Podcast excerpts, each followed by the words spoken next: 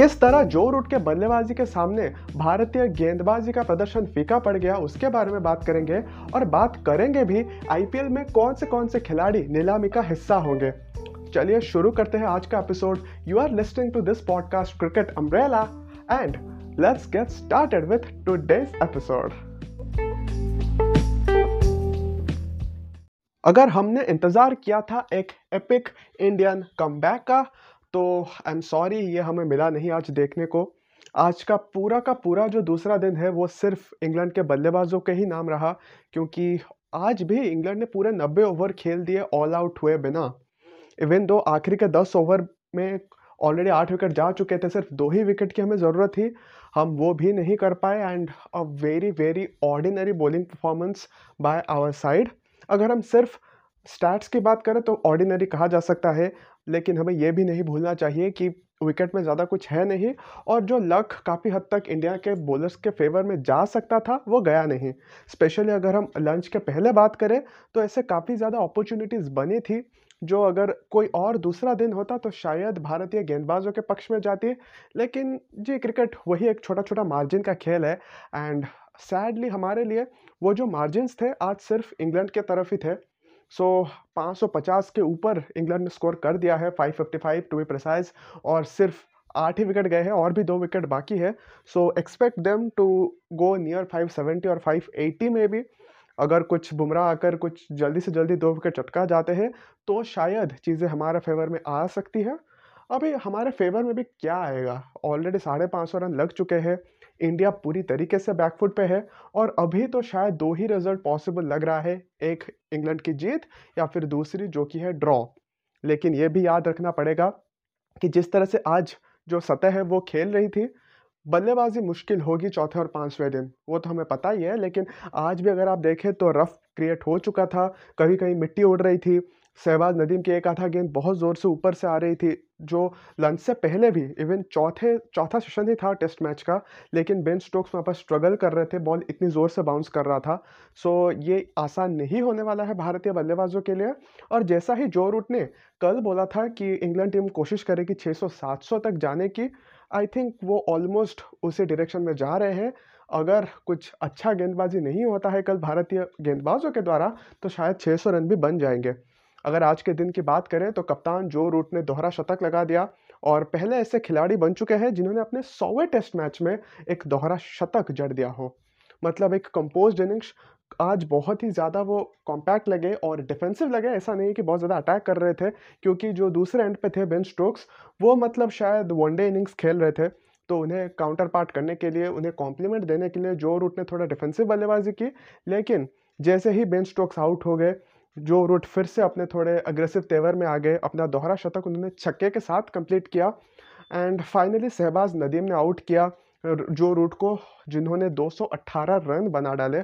उससे पहले शहबाज नदीम ने बेन स्टोक्स को भी आउट किया था जिन्होंने 82 रन बनाए थे, चतेश्वर पुजारा ने वो कैच पकड़ा था। एंड सिर्फ उतना ही नहीं, ओले पॉप ने भी थोड़े अच्छे कंट्रीब्यूशन दी, 34 रन बनाए।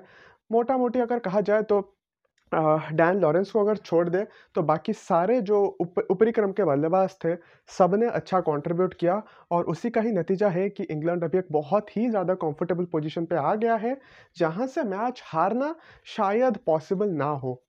अगर भारतीय गेंदबाजों की बात करें तो सब वाशिंगटन सुंदर को छोड़ के बाकी सारे हमारे जो फ्रंटलाइन बॉलर्स हैं उन्हें 2-2 विकेटें मिली है। वाशिंगटन सुंदर विकेटलेस रहे हैं एंड स्पेशली जो 6 विकेट ही गए थे, लेकिन एक टाइम पर ईशांत शर्मा ने लगातार 2 गेंदों पे 2 विकेट ले ली, बटलर और जोफ्रा आर्चर को आउट किया। उसी के बदौलत ही भारत टी के बाद थोड़ा कमबैक कर पाया, लेकिन अगेन आखिरी 2 विकेट के लिए साझेदारी फिर से लंबी हो गई है। So a good day for England. अगर हम गेंदबाजों का लक की बात करें तो वो तो अच्छा नहीं था, प्लस फील्डर्स ने भी कुछ खास ज़्यादा साथ दिया नहीं। चाहे आप बात करें ऋषभ पंत जो थोड़े एकदम से ब्लाइंड फोल्डेड हो गए, एक पीछे कैच गया था, शायद कैच नहीं कह सकते, लेकिन हाँ उन्हें दिखा नहीं वो गेंद। और फिर रोहित शर्मा ने एक बहुत ही आसान से कैच ड्रॉप कर दिया एंड उसके बाद बेन स्टोक्स का जो रिएक्शन था वो देखने लायक था। एंड सेम रिएक्शन कहीं ना कहीं रोहित शर्मा का भी था जो ड्रेसिंग रूम की तरह देख रहे थे डिसबिलीफ में, कितना आसान सा कैच उन्होंने कैसे छोड़ दिया। और शहबाज नदीम के द्वारा भी थोड़ी स्लॉपी फील्डिंग देखने को मिली। ऑल एंड ऑल फील्ड पर एक बहुत ही साधारण दिन रहा इंडिया के लिए और अनफॉर्चुनेटली यह कहना पड़ेगा कि यह टेस्ट मैच अभी इंडिया के हाथों से बहुत आगे चला गया है। अभी कुछ मिराकलस टर्न अराउंड ही हो सकता है जो इंडिया को इस मैच में जीत दिला पाए। I am not talking about draw अभी भी टीम कर सकती है, क्योंकि हालांकि पिच थोड़ी डिटोरिएट कर रही है लेकिन बल्लेबाजी अभी भी ठीक ठाक हो सकती है। अगर आप देखें तो पूरा मतलब पाटा विकेट है, तो अगर ज़्यादा भी एप्लीकेशंस की ज़रूरत नहीं है और जिस तरह का बैटिंग क्रम है इंडिया का, नंबर 8 पे आएंगे अश्विन, तो अच्छी खासी बैटिंग है। तो आई थिंक कि इंडिया तो काउंटर अटैक करेगी, मतलब मैच जीत पाना वो शायद मुश्किल लग रहा है अभी। एनीवेज, ये तो हो गया इंडिया वर्सेस इंग्लैंड की बात। अगर हम बात करें साउथ अफ्रीका वर्सेस पाकिस्तान की, तो साउथ अफ्रीका की पूरी टीम सिर्फ 201 रन पर ही ऑल आउट हो गई। टेंटा बबूमा 44 रन बनाकर आखिरी तक नाबाद रहे, लेकिन दूसरे छोर पे कुछ मदद मिली नहीं। एंड हसन अली ने 5 विकेट चटका दिए, जैसे ही हमने कल भी बात की थी कि बढ़िया गेंदबाजी कर रहे थे। एंड पाकिस्तान अपने दूसरे इनिंग्स में 72 रन बना चुकी है 4 विकेट के नुकसान पर। एंड इन टोटल पाकिस्तान 143 रनों से लीड कर रही है। अगर पाकिस्तान यहाँ से एटलीस्ट 100-150 रन भी जोड़ देती है तो एक बहुत ही कंफर्टेबल पोजीशन पे चला जाएगा, क्योंकि ये विकेट देके लग नहीं रहा है कि आखिरी इनिंग्स पर साउथ अफ्रीका 250 रन चेस कर पाएगी। तो ये मैच को भी आप एक्सपेक्ट कर सकते हैं कि पाकिस्तान के पल्ले में ही है, और expect Pakistan to win this match and win this series at least 2-0 अब तो वो हो ही जाएंगे अभी। सिमिलरली अगर बात करें वेस्ट इंडीज़ वर्सेस बांग्लादेश की, तो अगेन वेस्ट इंडीज़ को अभी 285 रनों की ज़रूरत है।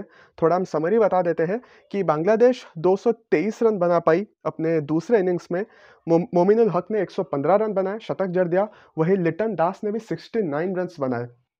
तो वेस्ट इंडीज़ ने अपना दूसरा इनिंग्स खेल ऑलरेडी शुरू कर दिया है और 110 रन बना दिए थे 3 विकेट के नुकसान पर at the time of recording of this episode. And उनमें से भी मेहदी हसन ने 3 विकेटें ली है। तो एक ड्रीम मैच जा रहा है मेहदी हसन के लिए, पहले शतक फिर एक 4 विकेट पहले इनिंग्स में, अभी भी 3 विकेट ऑलरेडी ले चुके हैं। सो एक ग्रेट डे फॉर हिम। और आखिरी दिन में वेस्ट इंडीज़ को जीत के लिए 285 रन की ज़रूरत है, तो वही बांग्लादेश को सिर्फ 7 विकेटों की। चलिए बात करते हैं हमारे अगले स्टोरी के बारे में। और आईपीएल में रजिस्टर करने के लिए प्लेयर्स के लिए जो लास्ट डेट थी वो ख़त्म हो चुकी है, और जितने भी प्लेयर्स जिन्होंने रजिस्टर किया हुआ है वो लिस्ट भी अभी बाहर आ चुकी है। तो 1000 से भी ज़्यादा खिलाड़ियों ने रजिस्टर किया है। अगर हम कुछ नोटेबल एग्जाम्पल्स की बात करें तो फर्स्ट ऑफ ऑल तो यही रहेगा कि मिचेल स्टार्क ने डिसाइड किया है कि वो आईपीएल में नहीं खेलेंगे। अगर मिचेल स्टार्क खेलते तो शायद बहुत लंबे वैल्यू पे जाते। इवन आकाश चोपड़ा ने भी बोला था कि अगर मिचेल स्टार्क जाते हैं तो शायद ये पिछले साल के पैट कमिंस का रिकॉर्ड भी तोड़ दे, क्योंकि पंजाब और आरसीबी बिल्कुल इंटरेस्टेड होती उन्हें साइन करने में, लेकिन मिचेल स्टार्क ने ऑप्ट आउट कर लिया है। सिमिलरली जो रूट ने भी अप्लाई नहीं किया है इस प्रेस्टिजियस टूर्नामेंट के लिए। अगर हम बात करें कौन से खिलाड़ियों ने अप्लाई किया है, तो जो बेस प्राइस जिन खिलाड़ियों ने 2 करोड़ का रखा है उनमें से नोटेबल नाम है वो है ग्लेन मैक्सवेल, स्टीव स्मिथ और शाकिब अल हसन का।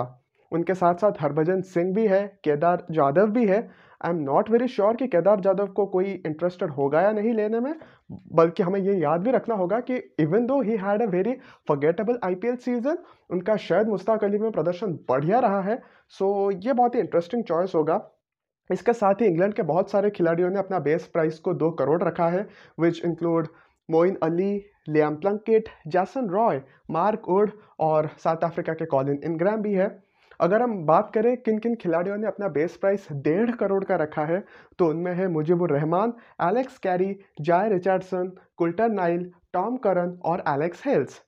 कौन से खिलाड़ियों ने अपना बेस प्राइस सिर्फ 1 करोड़ का रखा है, तो उनमें से नाम होगा Aaron Finch, Umesh Yadav, Marnus Labuschagne, Sheldon Cottrell और हनुमा विहारी।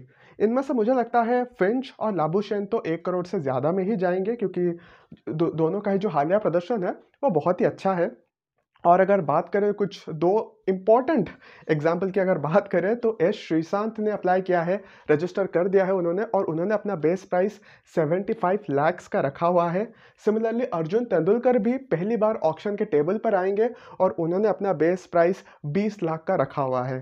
तो चलिए हमारे अगले न्यूज़ के बारे में बात करते हैं। रवि शास्त्री ने एक इंटरव्यू के दौरान ये कहा है कि जिस तरह का स्ट्रिक्ट बायो बबल का हिस्सा टीम इंडिया रही है, आईपीएल के बाद बेहतर होगा अगर टीम इंडिया के सारे खिलाड़ियों का एटलीस्ट 2 वीक का एक ब्रेक मिले, जहां पर उन्हें बिल्कुल भी क्रिकेट खेलना ना पड़े, क्योंकि ये खिलाड़ी ऑलमोस्ट अभी 6-7 महीने से बाहर है और अभी भी इंग्लैंड का पूरा सीरीज़ खेला जाएगा, फिर 2 महीने का आईपीएल रहेगा, तो ऑलमोस्ट 8-9 महीने हो जाएंगे। तो आईपीएल के बाद शायद प्लेयर्स को 2 हफ्ते की एक छुट्टी चाहिए होगी। चलिए हमारे अगले स्टोरी में बात करते हैं वेस्ट बंगाल के स्पीडस्टर और हमारे फर्स्ट क्लास डिवीजन के एक legendary fast bowler Ashok Dinda के बारे में। आपको पता ही होगा कि अशोक दिंडा ने कुछ ही दिन पहले अपना रिटायरमेंट उन्होंने अनाउंस कर दिया था। एक इंटरव्यू का हिस्सा थे वो, और उसी दौरान उन्होंने बताया कि किस तरह सौरव गांगुली ने उनके करियर को आगे बढ़ाने में उनकी मदद की। तो एग्जाम्पल देते हुए अशोक दिंडा ने कहा कि 2009 में जब वो शुरू कर रहे थे, उस टाइम पर सौरव गांगुली ने उन्हें बहुत सारे प्रेशियस एडवाइस दिए थे, जैसे कि बॉल कैसे ग्रिप किया जाए, कहाँ पर पिच करना चाहिए और कैसे विकेट लेने के लिए बैट्समैन को ट्रैप किया जाए। ये सब चीज़ें उन्होंने अलॉन्ग द टाइम सीखी, डेवलप की, लेकिन वो जो पहला एडवाइस था सौरव गांगुली का, वो बहुत ज़्यादा हेल्पफुल रहा।